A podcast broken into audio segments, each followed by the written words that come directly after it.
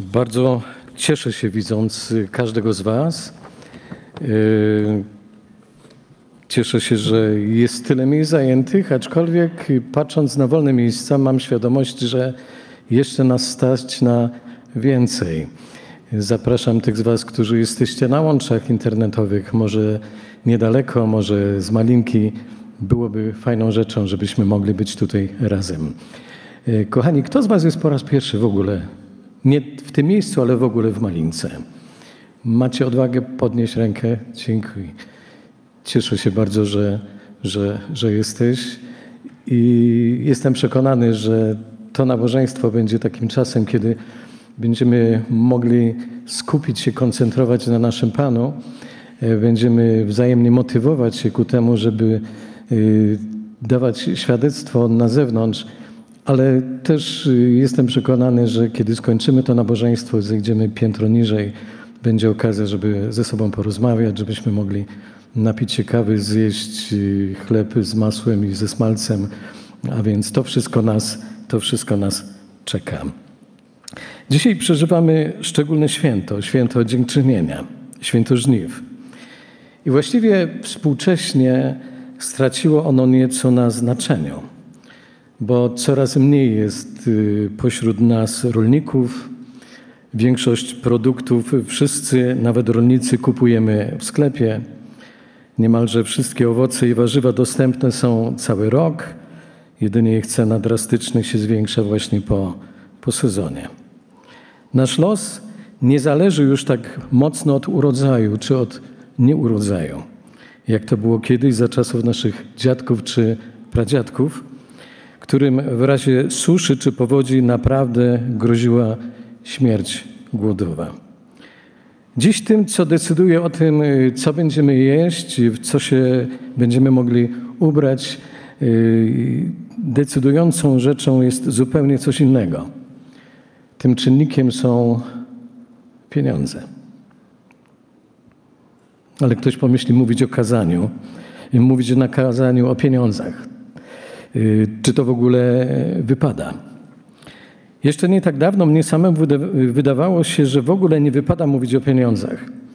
Według y, powiedzenia, że dżentelmeni o pieniądzach nie rozmawiają. A tym bardziej niełatwo mówić y, na temat pieniędzy właśnie w kościele. Sądziłem, że Biblia owszem poświęca temu zagadnieniu nieco miejsca. Znałem przecież y, wiele wersetów mówiących o dawaniu, o pieniądzach, o dziesięcinie, o jałmużnie. Jednakże kiedy zacząłem szukać odpowiednich materiałów, przeczytałem ku mojemu zaskoczeniu, że Biblia poświęca, poświęca pieniądzom i zagadnieniu posiadania ponad 2300 wersetów. Dla porównania, tematykę związaną z modlitwą i wiarą Biblia porusza w około tysiącu wersetów. A tutaj pieniądze 2300. Jesteście zaskoczeni? Może zszokowani? Dlaczego tak jest? Pieniądze to temat wzbudzający bardzo wiele emocji. Temat, który dotyczy każdego z nas. Odkąd zaczynamy rozumieć, co znaczy kieszonkowe, odtąd zaczynamy rozumieć, ile kosztuje batonik w sklepiku szkolnym, aczkolwiek niektórzy mają problem, by w jednym zdaniu powiedzieć, ile kosztuje bochenek chleba. Pieniądz jest wszechobecny. Korzystają z niego wielkie świeckie mocarstwa, jak i kościoły. Potężne rekiny finansowe, jak i zwykli zjadacze chleba. Nawet bezdomny potrzebuje pieniędzy, żeby móc kupić sobie coś do zjedzenia. Rów- Również potrzebuje organizacja charytatywna pieniędzy, która może zapewnić bezdomnemu coś do jedzenia. Jak mówi jedno z powiedzeń, na tym świecie tylko dwie rzeczy są pewne: to jest śmierć i podatki. I w samym chrześcijaństwie również spotykamy bardzo różne podejście do kwestii pieniędzy. Wielu sądzi, że chrześcijanie powinni być bogaci, powinni być zamożni, bo przecież zamożność jest oznaką Bożego błogosławieństwa. Dlatego Bóg chce, byśmy byli bogaci. Jeżeli nie masz wypchanego portfela czy aktywów, to znaczy, że coś w Twoim duchowym życiu nie jest w porządku. W latach 60. ubiegłego wieku w Stanach Zjednoczonych wielką popularnością cieszył, cieszył się pastor Russell Conwell. Wiecie, na czym polegał fenomen tego pastora?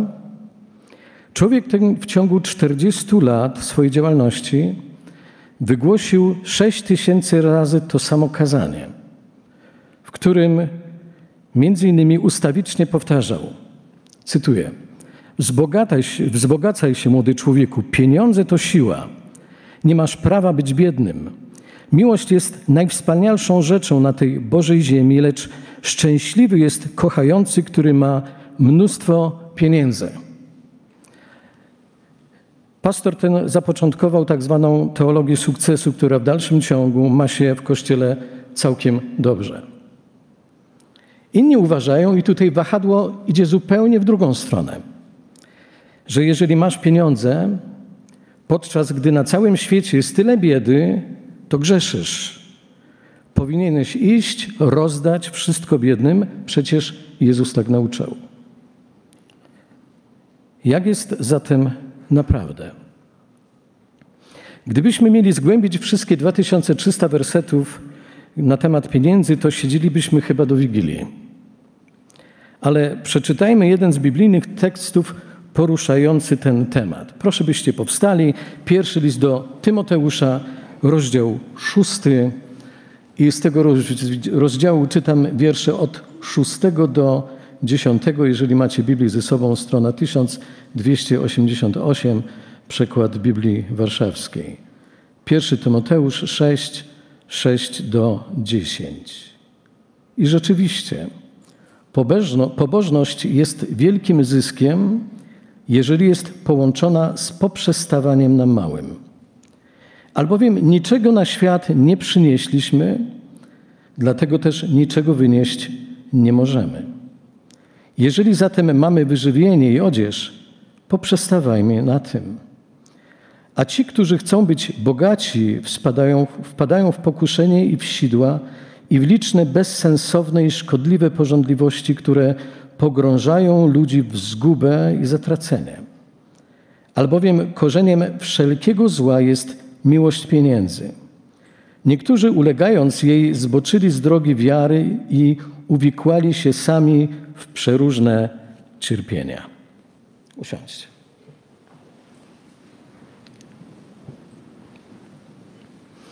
Wiecie, co uderza mnie w tym tekście Pawła? Wyrażenia takie jak rządza bogactwa, chcenie być bogatym, miłość pieniędzy. Nie samo bogactwo, ale miłość do bogactwa, chęć posiadania. O co właściwie w tym wszystkim chodzi? Przede wszystkim chodzi o nastawienie naszego serca. I chcę zwrócić uwagę na takie trzy rzeczy. Jeżeli mówimy o pieniądzach, o właściwym podejściu, czy możemy mieć z tego jakąś radość, jakąś satysfakcję? Pierwsza rzecz. Mamy, używając terminologii biblijnej, nie miłować rzeczy materialnych, ani też nie przedkładać ich ponad Boga. Mamy nie miłować rzeczy materialnych, ani też nie przedkładać ich ponad Boga. Myślę, że wszystkim z nas jest y, znana, znane podobieństwo o yy, bogatym młodzieńcu. Pamiętacie, pewnego dnia podbiegł do Jezusa z pytaniem: Nauczycielu, co mam czynić, by odziedziczyć życie wieczne? I co Jezus mu odpowiedział? Będę czytał y, według tłumaczenia słowa życia. Jeżeli chcesz być doskonały, rzekł Jezus, sprzedaj wszystko, co masz, a pieniądze rozdaj ubogim. To zapewni ci skarb w niebie. Potem przyjdź i naśladuj mnie. Kochani, Pan Jezus doskonale znał problem tego człowieka. Wiedział, jak wielkie znaczenie miały dla niego pieniądze, jak wielką wartość przywiązywał do bogactwa. Dlaczego? Dlatego, mając świadomość, z kim ma do czynienia i znając jego myśli, jego motywacje, uderzył w jego czuły punkt i postawił go przed wyborem.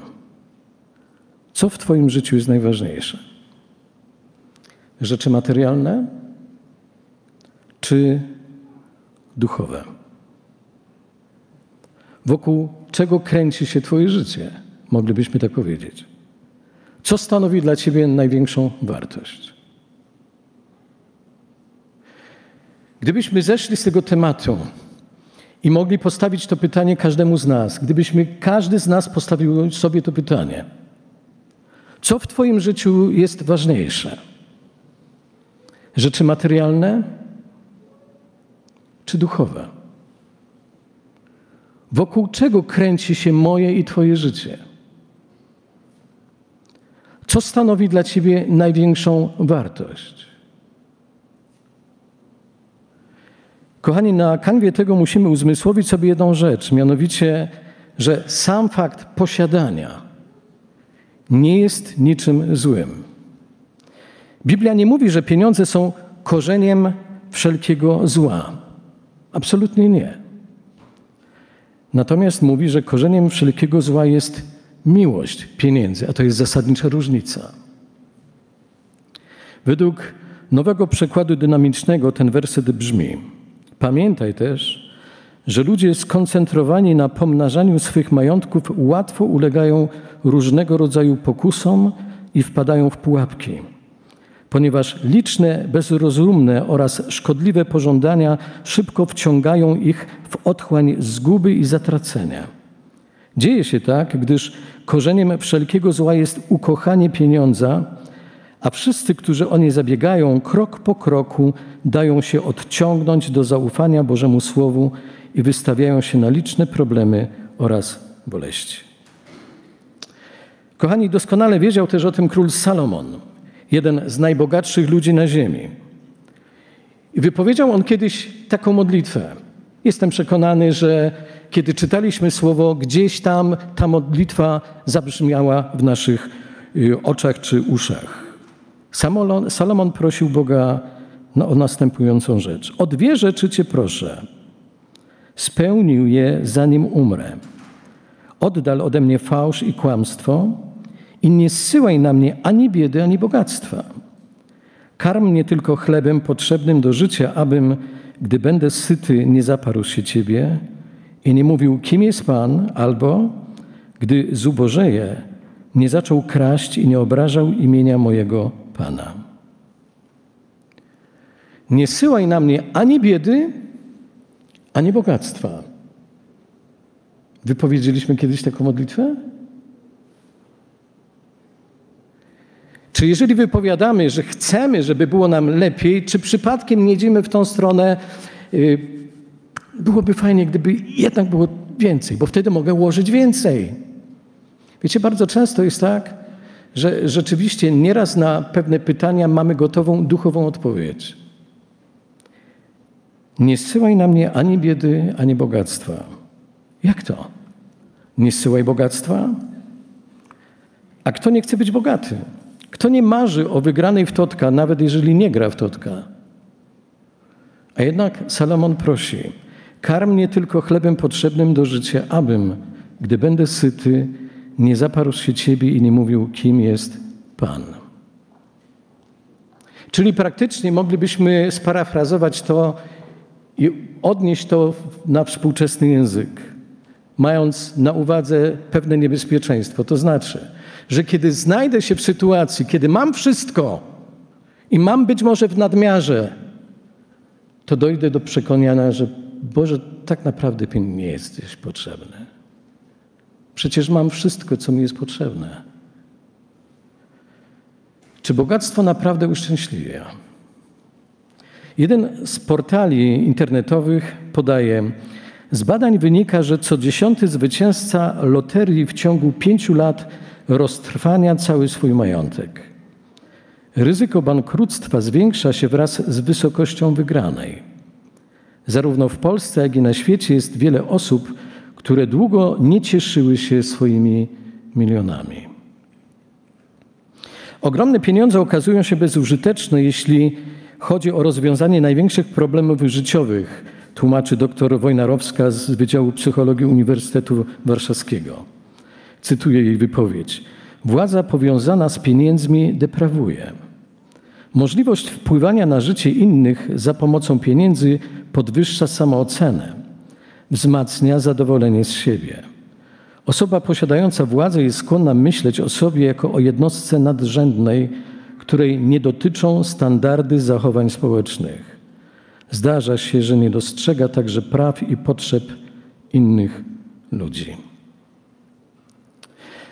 Kochani, wypowiedź, którą przytoczyłem pani doktor Wojnarowskiej, potwierdza tylko to, czego Pan Jezus nauczał na temat człowieka i jego postaw wobec pieniądza. Mateusz, szósty rozdział. Nie gromadźcie bogactw tu na ziemi, gdzie mogą się zniszczyć lub zostać skradzione. Zgromadźcie je raczej w niebie, tam nigdy nie utracą wartości i będą dobrze zabezpieczone. Biblia mówi, że nie mamy gromadzić dla siebie bogactw na ziemi, bo tylko głupcy tak robią. Łukasz 12. Lecz Bóg rzekł do niego głupcze. Dzisiaj umrzesz i komu to wszystko zostawisz? Naprawdę nierozumny jest człowiek, który gromadzi bogactwa na ziemi, a nie w niebie. Kolejna rzecz, jeżeli czytamy Boże Słowo. Nie możemy służyć dwom panom jednocześnie, musimy się zdecydować. Albo, albo. Nie możemy służyć Bogu i mamonie. Mateusz szósty rozdział. Nie możesz służyć dwóm panom, Bogom i pieniądzom. Zawsze jednego z nich będziesz nienawidzić, a drugiego kochać. Kochani, wszystkie te nauki pokazują, że możemy i powinniśmy korzystać z tego, co otrzymaliśmy od Boga, ale w sposób mądry, umiejętny, a przede wszystkim tym, czym zostajemy obdarzeni, nie, powinni, nie powinno nam to przesłaniać dawcy. My bardzo często skupiamy się na pewnym produkcie, na tym, co mamy, zapominając, dzięki komu to mamy.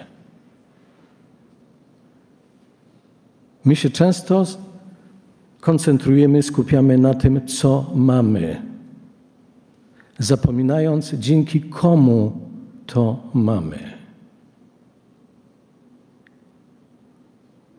Jeżeli popatrzę na swój dom, jeżeli popatrzę na swój samochód, mogę powiedzieć: Jestem zapobiegliwy. W umiejętny sposób obracam talentami i na tym się skupiam.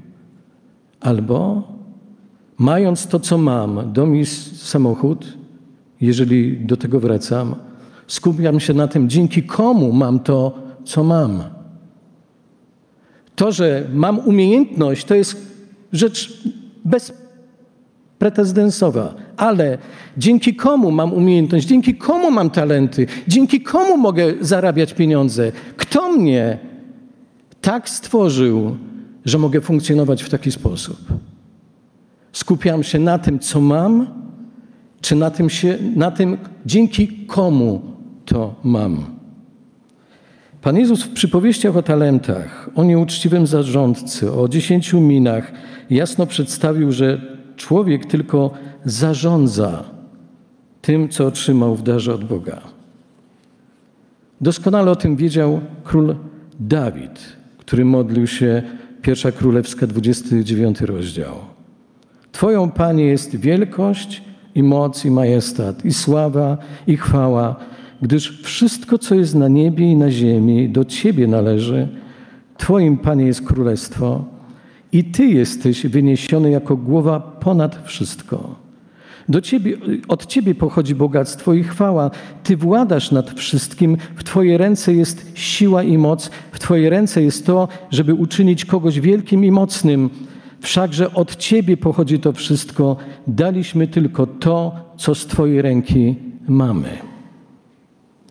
Gdy król Dawid i jego syn Salomon gromadzili bogactwo na, budynie, na budowę świątyni, powiedzieli, że tylko oddali Bogu to, co należało do niego.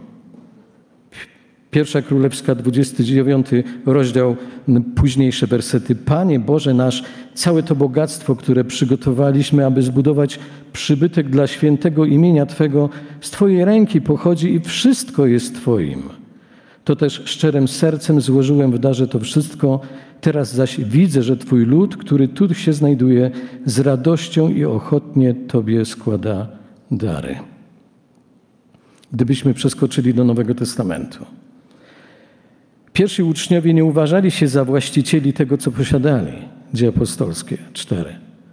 Opierając się na nauce swojego mistrza, wykorzystywali swoje dobra, aby pomagać biednym. Drugi rozdział dziejów. Sprzedawali swoje posiadłości, by wspomóc tych, którzy byli w potrzebie. Nikt nie cierpiał biedy, bo każdy, kto posiadał ziemię lub domy, sprzedawał je, a pieniądze przenosił apostołom na wspólne potrzeby. Wreszcie mądrze ujął to Paweł. Końcu nie przynieśliśmy z sobą na świat żadnych pieniędzy i w dniu śmierci nie zabierzemy ani grosza. W końcu nie przynieśliśmy na świat żadnych pieniędzy i niczego nie zabierzemy w dniu śmierci. Jakże my często o tym zapominamy o prostej zasadzie. Czy widzieliście kiedyś na pogrzebie obok trumny leżący zwitek, nie wiem, czeków, jakiejś kosztowności? Owszem, mogą być medale, ordary. Co jesteśmy w stanie wziąć ze sobą? Dwa lata temu zmarła ciocia mojej żony. W tym roku jej wnuczka pozwoliła członkom rodziny wybrać sobie jakieś pamiątki po niej. Jak relacjonowała mi żona, było to bardzo dziwne uczucie. Pozostało mnóstwo rzeczy, a ich właścicielki, dla której były cenne, już nie było. Pozostały serwisy, puchary, odznaczenia. Jakże kruche i ulotne wydaje się w takich momentach ludzkie życie. A to, co masz, to, co zgromadziłeś, czyje to będzie. Dobrze, jeżeli przejdzie to na Twoje dzieci. Jeżeli to przejdzie na Twoją rodzinę. Dlatego Pan Jezus w swoim nauczaniu mówi, co naprawdę się liczy. Ale szukajcie najpierw Królestwa Bożego i Jego sprawiedliwości, a wszystko inne będzie Wam dodane. Szukajcie najpierw Królestwa Bożego i Jego sprawiedliwości. A wszystko inne będzie Wam dodane. Druga zasada, kochani. Odpowiedzialne zarządzanie tym, co mamy. Niezależnie, czy mamy wiele, czy mało, każdy z nas ma być dobrą, dobrym zarządcą. Jest to jedna z głównych nauk Biblii, która ma zastosowanie nie tylko do naszego materialnego stanu posiadania, ale i do wszystkich tak zwanych zasobów niematerialnych, talentów, umiejętności. Kiedy Bóg stworzył pierwszych ludzi, powiedział im, że mają panować nad całą ziemią, nad całym stworzeniem. Chyba wszyscy widzimy, jak to Boże polecenie jest opacznie rozumiane. Boży nakaz czyńcie ziemię poddaną nie oznacza, że mamy robić z nią to, co nam się żywnie podoba. Obojętnie, czy będzie to odnoszenie się do otaczającego nas środowiska, czy do korzystania z jego zasobów, czy wreszcie nastawienie do rzeczy materialnych. Mamy być zarządcami, a nie oprawcami, nie mordercami tego, co zostało nam darowane. W Biblii zarządca Szafarz był osobą, która cieszyła się wielkim zaufaniem swojego Pana. Otrzymał taką pozycję dzięki temu, iż udowodnił, że można mu ufać. Zarządcą nie był kto, byle kto. Był pewien okres próby i właściciel bacznie przyglądał się. Dopiero później podejmował decyzję. Zarządca jednak nie mógł zapominać, że ma nad sobą właściciela. Przed którym musi się rozliczyć ze wszystkiego, czym został obdarowany. Jakimi jesteśmy zarządcami? Tym, co Bóg nam dał. Jak zarządzamy swoim życiem, swoimi pieniędzmi, swoim domem, innymi dobrami, czyli tym wszystkim, czym nas Bóg wyposażył. Jak zarządzamy? Jak zarządzasz? Jak ja zarządzam tym, co Bóg dał mi? Jestem tylko zarządcą i w pewnym momencie zdam przed Bogiem sprawę, jak zarządzałem tym, co zostało mi powierzone. Nie jestem właścicielem, jestem tylko zarządcą. A człowiek o tym zapomniał, że panuje nad wszystkim. Nieprawda, bo w pewnym momencie stanę przed Bogiem i zdam relację. Trzecia rzecz, trzecia zasada, kwestia hojności, szczodrości w dawaniu, dzielenie się z tym z innymi. Pewien bogaty człowiek ofiarował swemu dalszemu krewnemu w dniu ślubu większą kwotę pieniędzy. Pieniądze w kopercie przekazała córka ofiarodawcy. Aniu, zapytał kilka dni później mężczyzna, czy przekazałaś mój prezent? Tak, tato, odpowiedziała dziewczyna. A jaka była jego reakcja? Czy coś powiedział? Nie, tato. Nic nie powiedział, ale kiedy otworzył kopertę, zauważyłem w jego oczach łzy. Długo płakał? Zapytał ojciec. Nie wiem, tato. Nie patrzyłam na zegarek, ale myślę, że dobrych kilka minut. Parę minut, powiedział mężczyzna, a ja płakałem parę godzin, gdy musiałem rozstać się z moimi pieniędzmi.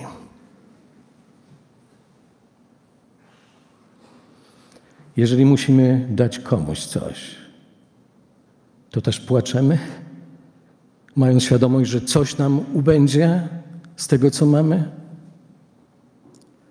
Ta historia na pewno nie była przykładem szczodrości.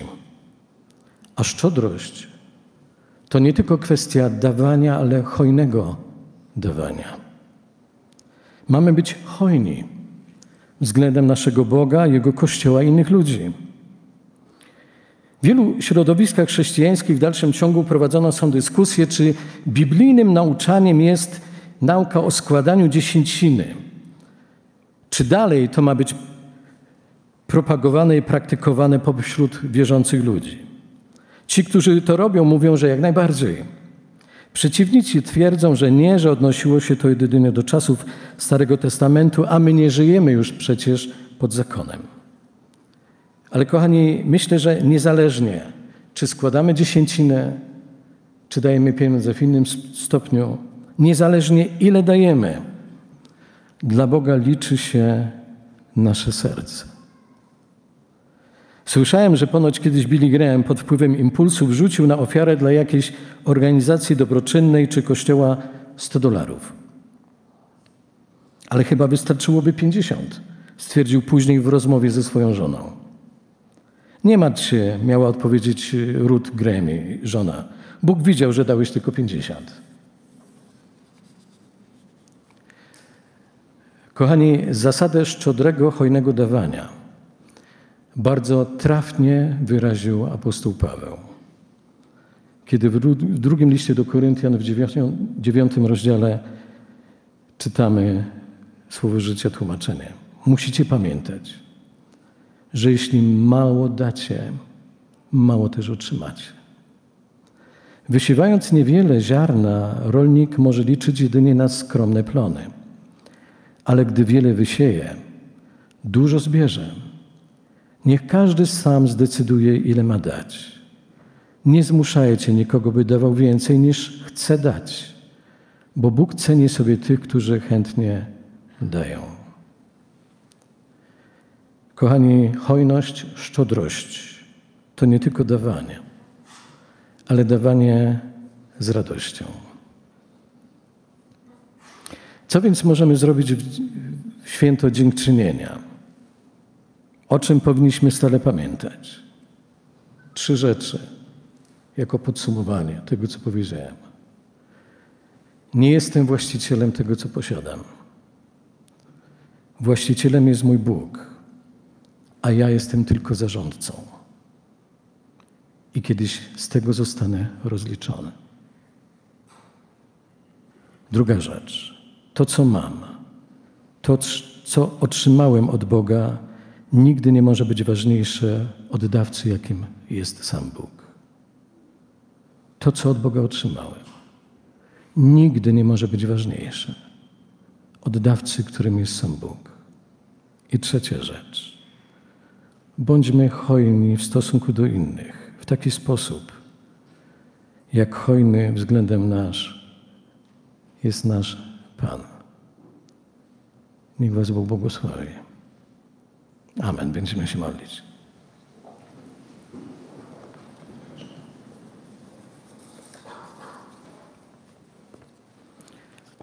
Drogi Ojcze, dziękujemy Ci, że dałeś nam tak wiele. Dziękujemy też, że możemy cieszyć się patrząc na to miejsce, jak dałeś nam wiele, jak my sami mogliśmy dawać wiele. I ufam, że będziemy dawać. Ale Panie, spraw, żebyśmy byli tymi, którzy mają właściwe podejście do tego, co nam dałeś abyśmy umieli dzielić się z radością. Panie, abyśmy mieli świadomość, że Ty w tym wszystkim chcesz być uwielbiony i chcesz być najważniejszy. Że nie to, co mamy, ale to, kogo mamy, czyli Ciebie. Panie, dziękujemy Ci, że jesteś pośród nas, że mówiłeś do nas, że nas inspirowałeś, że nas zachęcałeś. Dziękujemy za to nabożeństwo i chcemy Cię, Panie, prosić, abyś błogosławił nasze rozejście do domów. Abyś błogosławił cały tydzień, jaki jest przed nami. Chcemy też się cieszyć ze społeczności, ze sobą nawzajem, kiedy skończy się to nabożeństwo i będziemy mogli mieć czas wspólnych rozmów. W Twoje ręce polecamy cały nasz zbór, ale też, też Panie, polecamy tych wszystkich, którzy są tu obecni spoza naszego zboru. Chcemy Cię prosić, abyś tak w szczególny sposób oficie ich błogosławił. Jesteśmy Tobie wdzięczni za to, że wysłuchujesz w cudowny sposób naszych modlitw. Dziękujemy Ci, że dajesz o wiele więcej niż prosimy, ale też, Panie, chcemy dołączyć do tych, którzy modlą się o Twoje wstawiennictwo, o Twoje dotknięcie, o Twoje uleczenie, czy fizyczne, czy uleczenie relacji, o Twoją obecność. Twoje ręce polecamy i pastora Darka Lika i Janeczka od Bajcara, Esterę z Pszczyny. Mamy Justyny, która leży na ojomie w Katowicach, Michała, panią Helenę, Sławka, Grzegorza, Janka, Maćka, Bożenę, Renię. W ręce polecamy Beatę, małego Jonatanka po operacji. Polecamy tych wszystkich, którzy są doświadczeni przez chorobę. W Twoje ręce polecamy tych, którzy są w żałobie. Prosimy o Twoją pociechę. Dziękuję, że jesteś wspaniałym, miłującym, kochającym nas Ojcem. Dziękujemy, że mamy w Tobie takiego cudownego Zbawiciela. I dziękujemy, że jeszcze wszyscy razem możemy tak do Ciebie wołać. Ojcze nasz, który jesteś w niebie, święć się imię Twoje, przyjdź królestwo Twoje, bądź wola Twoja, jako w niebie, tak i na ziemi. Chleba naszego powszedniego daj nam dzisiaj i odpuść nam nasze winy, jako i my odpuszczamy naszym winowajcom. I nie wódź nas na pokuszenie, ale nas zbaw ode złego, albowiem Twoje jest królestwo i moc i chwała na wieki wieków. Amen. Usiądźcie.